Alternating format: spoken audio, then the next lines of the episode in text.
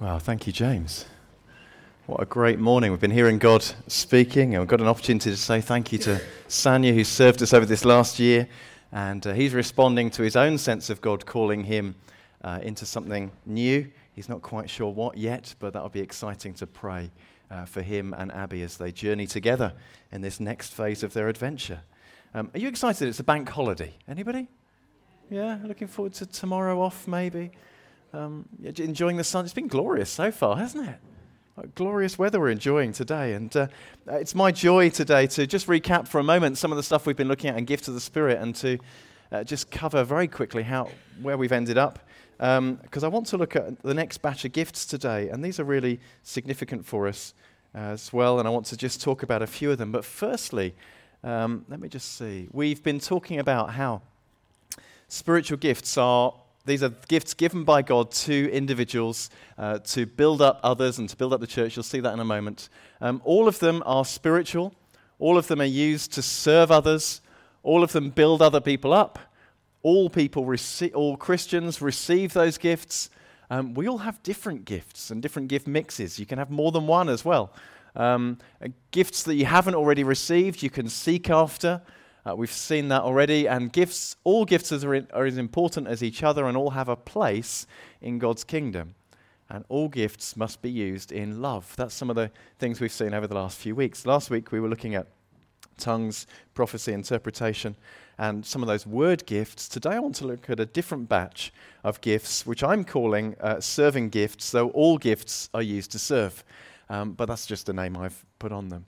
Um, you might be thinking, why is this important? And that's because our vision as a church and the part God's given us to play is that we might, by being changed in His presence and growing in Him, see other people's lives changed as we serve our community and as we serve other people. That's why this is so important because it's not about putting on events and inviting people to them, it's about meeting in God's presence as we encounter God as we've been doing today. And then as that public encounter becomes a private encounter and vice versa. And as we grow in, in, in faith together, as we grow in God together, and we discover what our gifts are and we use those and we put them into practice for the benefit of the church as a whole, but also for the wider world, that other people may be blessed and their lives may be changed, that they might encounter God too and grow in Him and learn to serve Him. This is really important. And we believe that uh, it's vitally important that everybody plays their part, that each one of us learns our gifts and learns how to, God has wired us and gifted us and wants to use us for the extension of His kingdom because all of us have a part to play. That's why this is so important. I was reading a report that somebody posted online um, about another church uh, which their, involve, their involvement in their community is so significant um, that the police chief locally was commenting on it and saying um, how beneficial the church has been to the local community. And other community groups were commenting back in and saying what a difference they've made, this one church has made in their community. And I was just thinking about how that connects with our vision, but how we'd love to see that taking place here in Tunbridge Wells. That the town would notice, that people would see. Uh, that Christians, not only from this church but from others as well, are making a difference in their community. That when you go to work, work's different having a conversation with somebody else the other day, and they were commenting on some of their friends, noting that when they're around them, they feel peaceful, and their, uh, their place of work is a place of peace. I thought, wow, how exciting that is that other people are noticing the, the effect that Christians are having. And that's because we're, we're carrying something of the presence of God, but also we want to be using our giftings to being a blessing to others. Uh, the gifts we're looking at today are this is the list we've been looking at and using. The gifts I want to look at today are the ones in blue. Hopefully, you can see those helping, guidance, serving, encouraging, giving, leading, showing mercy. We're going to look at those as one package today and just look at each of them in, in brief detail. And, and they're gifts that all sound practical helping, giving guidance, serving, encouraging, giving, leading, showing mercy. And they can sound less spiritual than miracles, prophecy, tongues, interpretation, some of those other things. Uh, but the first thing I want to say is that these serving gifts are practical and spiritual. These are spiritual gifts that God is giving. And that's important. It's easy to look at our natural ability. And when you look at some of these gifts, you think, well, actually, I could do all those things naturally. And you can. But actually, what we're talking about today is when God anoints and God gives a gift, um, which is from a different source. So he is the source of these gifts and he's the goal of the gifts. The, the abilities, you can, wash, you can wash up naturally. All of us can do that.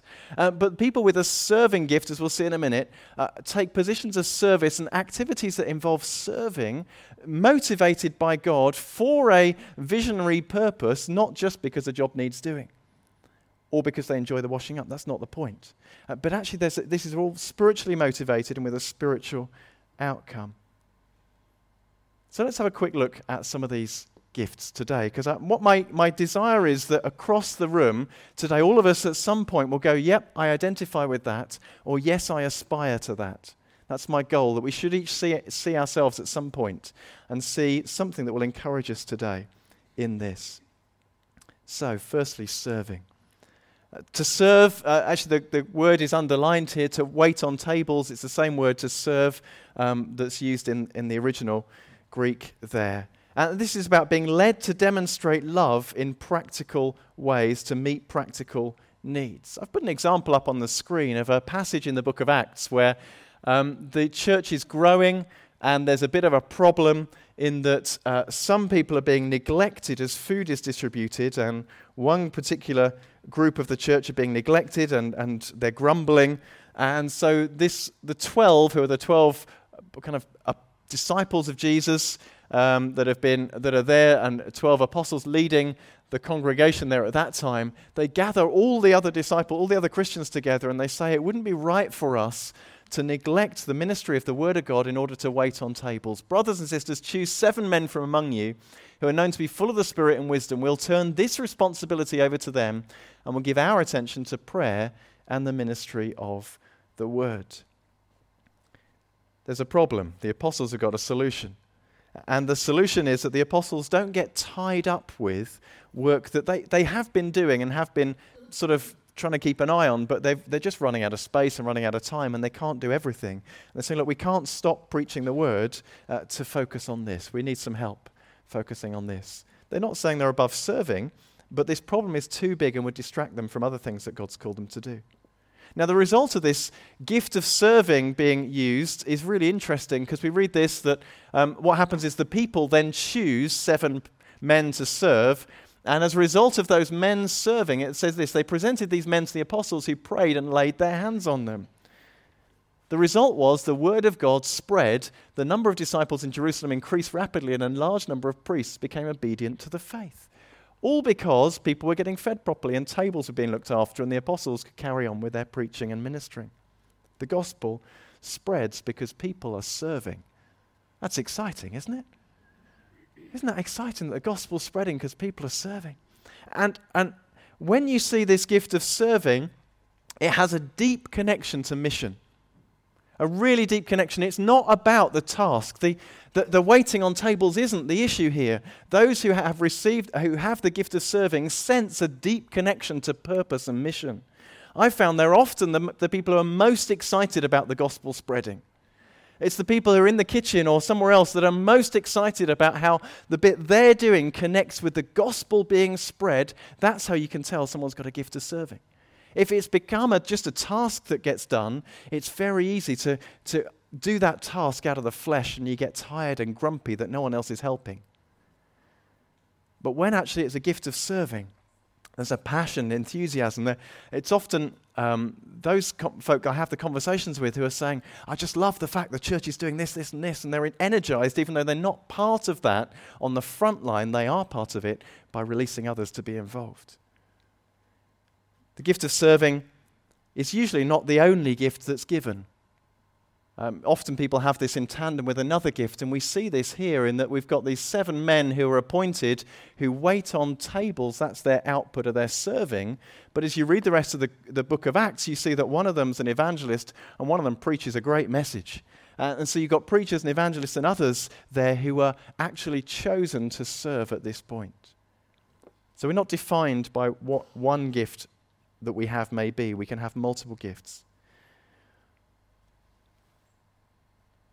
People with a gift of serving also notice what needs doing and get involved with an urgency to help. They also do tasks cheerfully, regularly, and helpfully.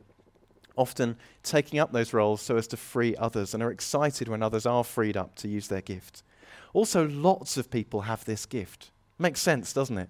That lots of people have this gift. Because this was a gift, if this was a gift that reserved to three people in a group our size, we'd be struggling. We actually need lots of people to have this gift. Thankfully, God does give lots of people this gift.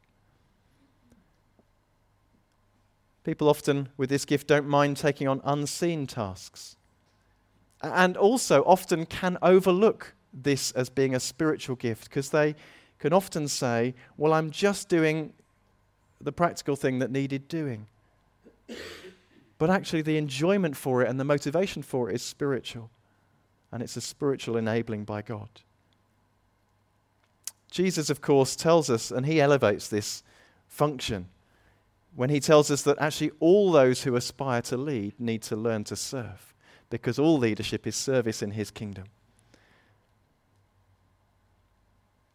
I just want to pause here, and uh, before we move on to the next one,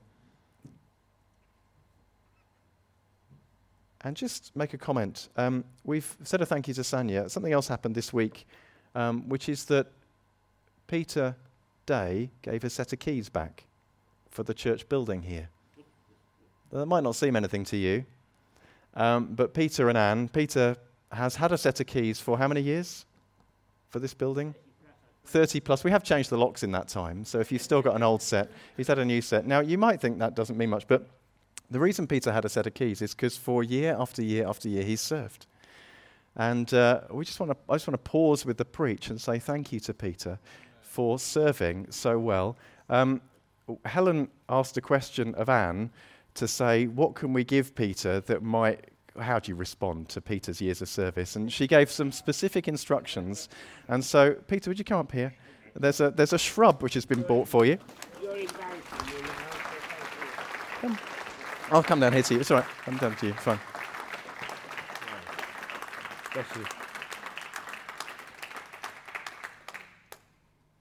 This is an example. None of us are perfect, but this is an example of someone who served. And you don't have to be like Peter to dis- dis- uh, demonstrate the gift of serving, but Peter has demonstrated that so faithfully. And, and when I was talking about people whose heart is for mission, but they exhibit that through serving, Peter's one of those guys.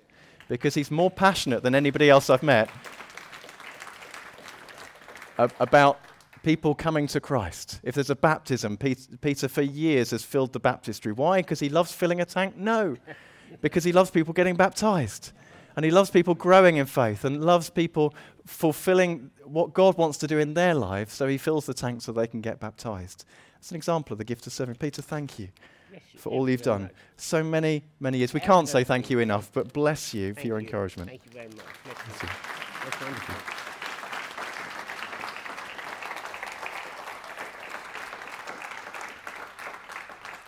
I haven't got that for all the others. I'm sorry. Um, but that, Peter, that just happened to coincide. It wasn't a gimmick today. Um, and obviously, I'm not taking you down to the south side to do the same down there, because um, that would be tricky. Um, gets, it came from Notcutts, if you want to know the details, and Helen's got a few more details. It fits with the description given, so there we go. Uh, the next gift which we've got to look at today is giving, and that was in our list of gifts earlier on. Um, the gift of giving. And there's, this is obviously people giving their own possessions for the benefit of the kingdom of God, uh, often for individuals, but also often for the church as a whole. One little surprising passage is in Luke chapter 8. We read this of Jesus that he took his 12 disciples with him, along with some women who had been cured of evil spirits and diseases. Among them were Mary Magdalene, from whom he'd cast out seven demons, Joanna, the wife of Chuza, uh, Herod's business manager, Susanna, and many others who were contributing from their own resources to support Jesus and his disciples. We often think of the spiritual nature of Jesus' ministry, that he's sustained by, his, by the Holy Spirit and his relationship with his Father, which is absolutely true. But practically speaking, the only reason Jesus could do his ministry was because a group of women were funding his ministry. It was their giving which funded the ministry of Jesus and the disciples, they sustained him. It's a surprising passage, isn't it? And that pattern continues through the early church as the needs of the church as a whole and the needs of individuals are met by the church gathering together and giving generously. They met the needs to the extent that there were no needy among them at various points. Acts chapter 4, verse 36 being an, exa- excuse me, being an example of that. And this is one example of someone bringing some funds to give. And they, on this occasion, we read this. For instance, there was Joseph, the one the apostles nicknamed Barnabas, which means son of encouragement. He was from the tribe of Levi and came from the island of Cyprus. He sold a field he owned and brought the money to the apostles. It goes on to say the money was distributed and there were no needy among them. Incredible passage. Now, there's something surprising about this from how we do church today. It's not that someone's selling a field and bringing the money. It's not that it went to the apostles. It's not that there were no needy among them, particularly. It's that it's public. You think about how we do offerings and how we do giving today. There's a public record of how much Barnabas gave. One field's worth of stuff. We don't know how much the field cost, but he sold a field and brought the money. Now, now that kind of rankles almost, partly because we're British and talking about money is very uncomfortable for us, but also because actually we, contrast this with Jesus' teaching about not, not letting the right hand know what the left's doing. And he's talking into a situation where people are being boastful and prideful about what they're giving and they're doing it for show. Look at me, look at how much I'm giving. Barnabas clearly isn't doing that. This is recorded without any criticism.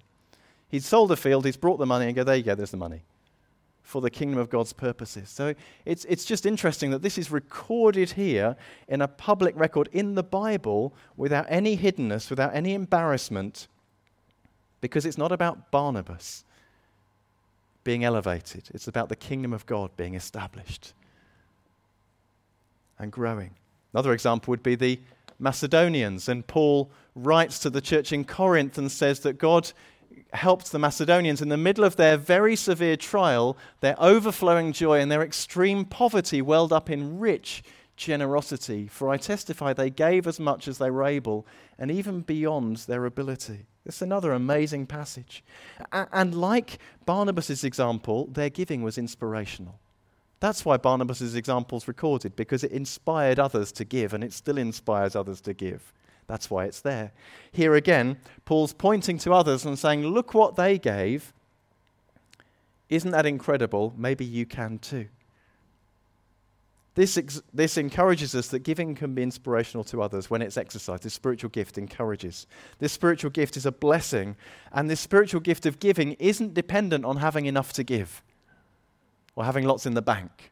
Because you might be sitting going, well, it's all right for Barnabas, he had a field, I haven't got one. But the Macedonians had very little, in fact, extreme poverty, but they still gave. And those of us who've been involved in, in church life or mission or just life generally will have noticed some people who God has enabled to be incredibly generous with their lack and their little.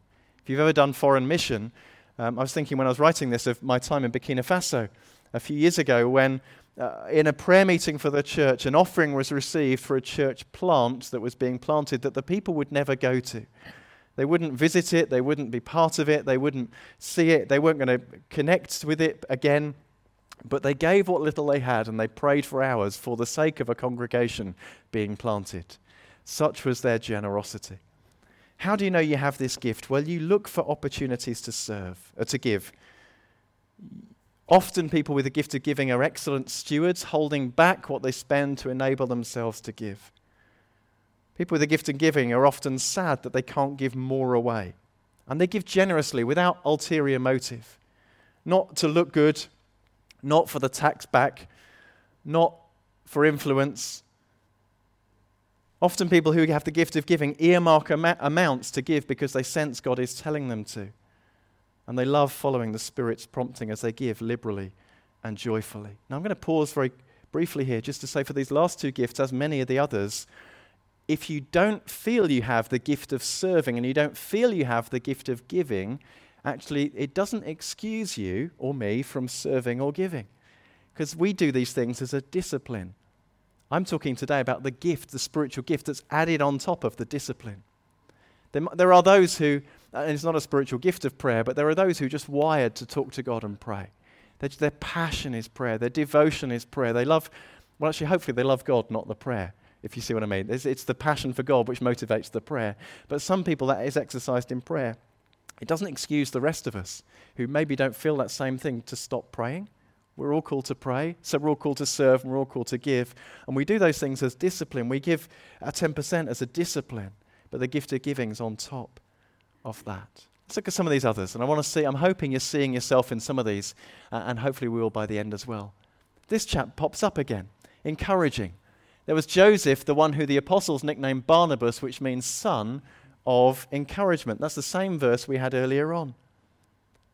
This is a cool verse for two reasons. One, because they're giving each other nicknames which are positive. Isn't that nice? How, how, often do we give nicknames? You know, most of us don't want to remember if you had one, a school nickname. Um, but they're not generally positive. This is a positive encouragement. Secondly, how cool is it that your spiritual gift is being exercised and noticed to the extent that you're given a nickname which represents that, and it's written in the Bible? Your nickname's recorded to the extent that Barnabas isn't called Joseph again. He's called Barnabas each time in the rest of this story. So the Bible itself records his nickname. Just be careful what nickname you're giving people. But Barnabas, he's so encouraging that it oozes out of him such that people go, Here comes the son of encouragement. Son of encouragement. Son of Encouragement. What a great name to be called as you walk into the room. Ah, it's the Son of Encouragement. Can we be life giving as we're speaking into other people? Can we help them come to life and come, call their gifts out of them?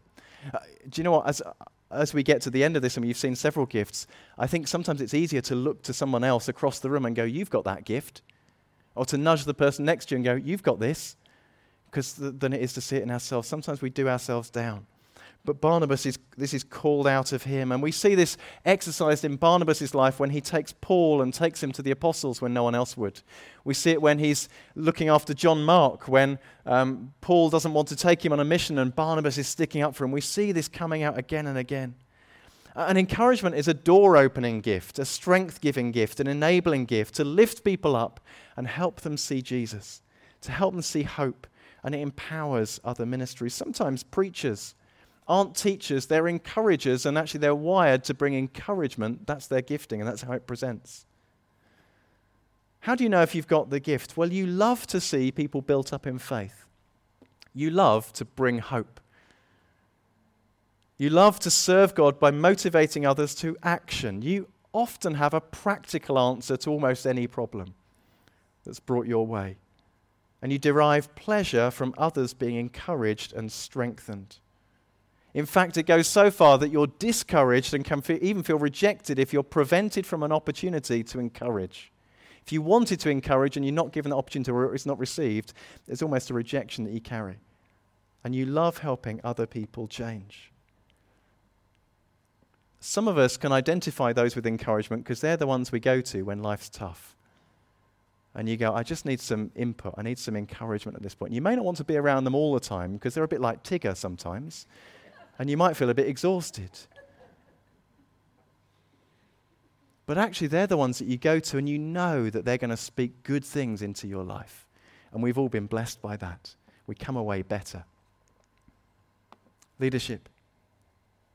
Basic meaning of this is one who goes before and brings direction and protection.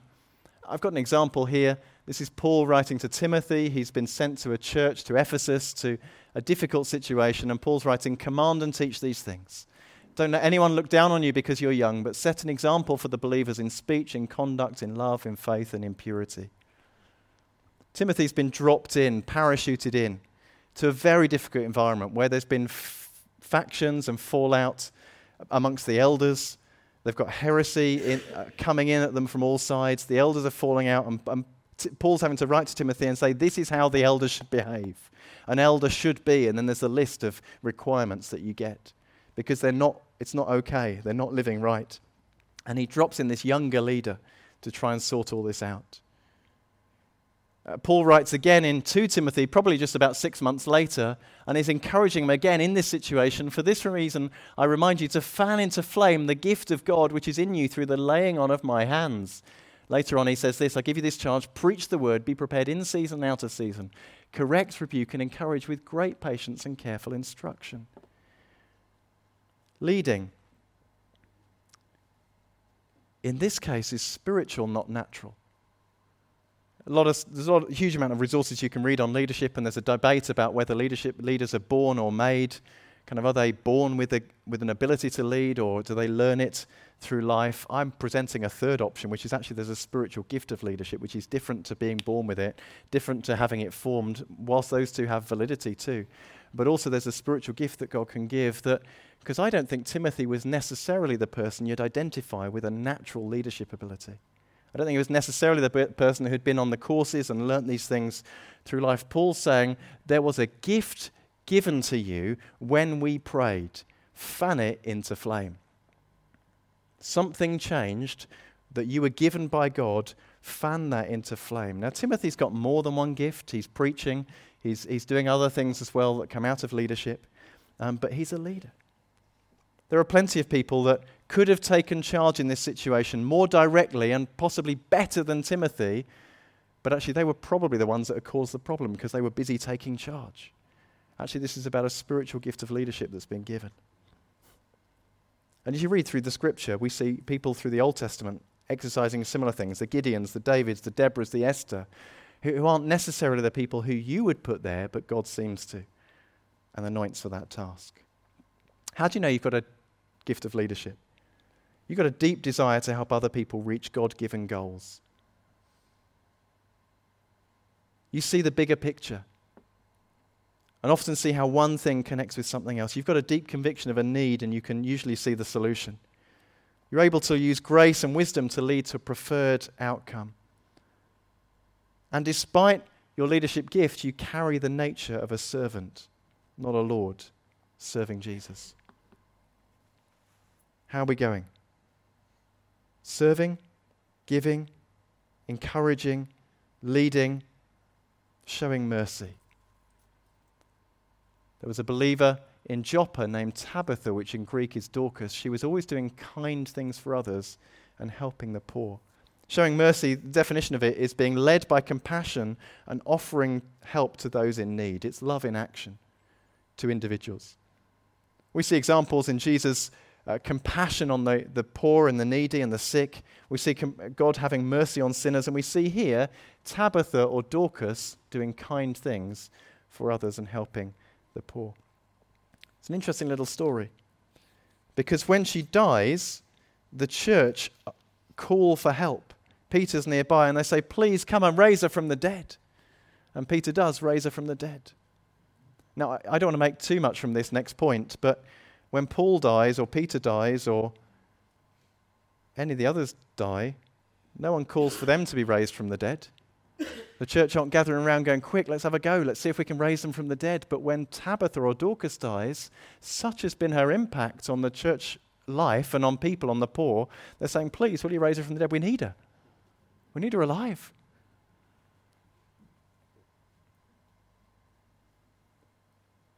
those, how do you know you've got this gift of mercy, showing mercy? Because you're particularly patient. It's a God given gift, being patient and compassionate with those who are suffering or afflicted.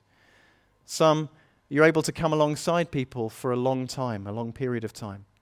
You have a genuine empathy and compassion for those who suffer distress, and you show acts of compassion which alleviate need and demonstrate that heartfelt compassion. You're deeply and frequently moved to help others. You weep with the weeping and have an inward tendency and tenderness to the, towards the pain of others, and you do something about it. Not just feel it, you do something about it. When others are running away from pain, you run towards those in it. Uh, finally, for today, um, gift of administration or guidance. And uh, you might be thinking, oh, I thought helps was on that first one. I've included it under serving um, because I think helps is a practical outworking to individuals of a serving gift. So a lot of texts seem to put them together, and I've chosen to do that today. Some versions talk about administration as a gift. Some um, versions talk about guidance in the same passage in 1 Corinthians. Uh, administration, unfortunately, conjures up images of typing and uh, so can give us the wrong idea that there's a spiritual gift of typing when that's not actually the case. Although I wish my word speed was a bit quicker and I wish my spelling was a bit more accurate. Thank the Lord for spell check. Um, the word here that's used is in, in the passage in 1 Corinthians where it's spoken of is a helmsman, someone who steers the ship. They don't own the ship, they don't necessarily set the overall course of the voyage. Someone else has done that and said, I want you to take this bit from there to there. Um, but they're the one who steers around the difficult obstacles, who navigates the way. So it often links quite closely to leadership uh, as well. And the helmsman stands between the owner and the crew and gets the ship round difficult conditions. These are people who organize, direct, and implement plans. There's not a very clear example in Scripture, but I've, I've put this one on the screen. Um, I left you on the island of Crete. This is Paul to Titus, so that you could complete our work there and appoint elders in each town as I instructed you. Titus is sent with some basic instructions and a basic direction that's been given to him, but he's the one who's got to administer that and, and, outwork it. He's the one who's got to, to bring his gifting to that situation as he leads. This is the kind of gift which builds the plan to get you from A to B. Doesn't decide where B is, but helps you get there. And you often need a good link with a leadership gift. Sometimes you get both in the same person. How do you identify this gifting? Well, if you've got an administrative gift in this way or a gift of guidance, you desire to make arrangements so that other people can complete projects. You love to put steps in place so that vision can be pursued. And you love streamlining and, and, and working out the clarifying those steps to accomplish a complex task. You're good as a result of this, and you enjoy organizing activities and events and projects and you're at your best when meeting the needs of leaders. If you've got a passion for that kind of work, it's likely it's a spiritual gift. It is perfectly possible to learn the skills that connect with this, um, and then it's a learned behavior. Uh, but I think the spiritual gift comes as that empowering, that enabling from God, and that connects with those passions that you carry, that God gives you.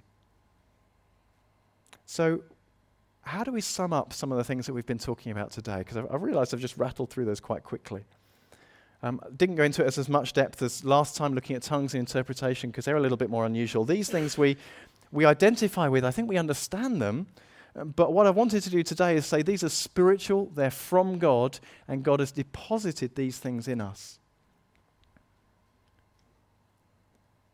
So, what have we seen? We've seen that their source is God, they're given in grace, they're given to build, and that you can have multiple gifts. My encouragement would be for each one of us not to diminish the gifting God's placed in us, whatever that might be, nor to stop seeking Him for spiritual gifts for the benefit of the church and the wider community. Also, I'd like to say this just before I wrap up. All of us are called to serve, all of us are called to encourage, all of us are called to lead in whatever sphere we're given, to guide, to show mercy as a discipline. We all need to do those things out, out of discipline at times. But there are those that God's given spiritual gifting to, and they do it with particular skill and particular passion as well. Maybe today you've been invited to this church for the very first time and you're thinking, how is this relevant to me? I've just turned up. I kind of got a bit of the singing stuff, but what's all this about? Well, really, my heart today is that I want you to see the kind of environment that God's perhaps potentially calling you into. God's calling us to be a congregation and a church where, where everybody's involved, where everybody's discovering their gifting and using it for God's glory, where, where encouragement is, is seen, where we're seeing people serving, where we're seeing people giving, where we're seeing people leading and administrating and using all the different gifts that we've seen today for the sake of the wider community. That's the kind of people we want to be. And perhaps today is just giving you an insight into that. Uh, you're getting a chance to hear our heart and see that we actually want to be serving others. We want to be encouraging those around us. We want to be bringing leadership. We want to be showing mercy as God has called us to do. Paul writes in Romans 12, um, when he's writing about these different gifts, he's got the greatest encouragement on how, what you do next. So, this is what I'm going to leave us with he says, if your gift, if God has given you the ability to prophesy, speak out with as much faith as God's given you. If Your gift is serving. Here we go. Serve well. If you're a teacher, teach well. This is a profound one. If your gift is to encouraging, to encourage others, be encouraging. We can do this, can't we? If it is giving, give generously. See how practical he's being. If God has given you a leadership ability, take the responsibility seriously. And if you have a gift for showing kindness to others or showing mercy, do it gladly. He goes on, don't just pretend to love others, really love them. That's my prayer. See, this isn't about us at all.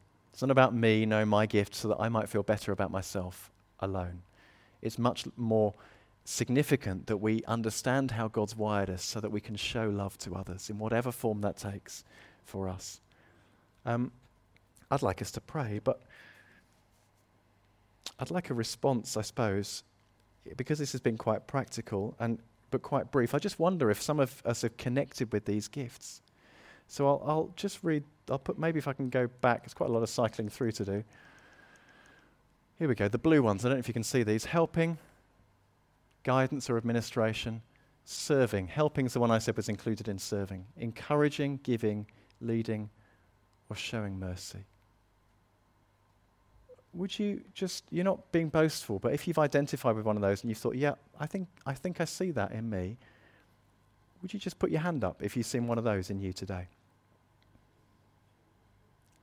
If you think the person next to you should have their hand up, would you nudge them?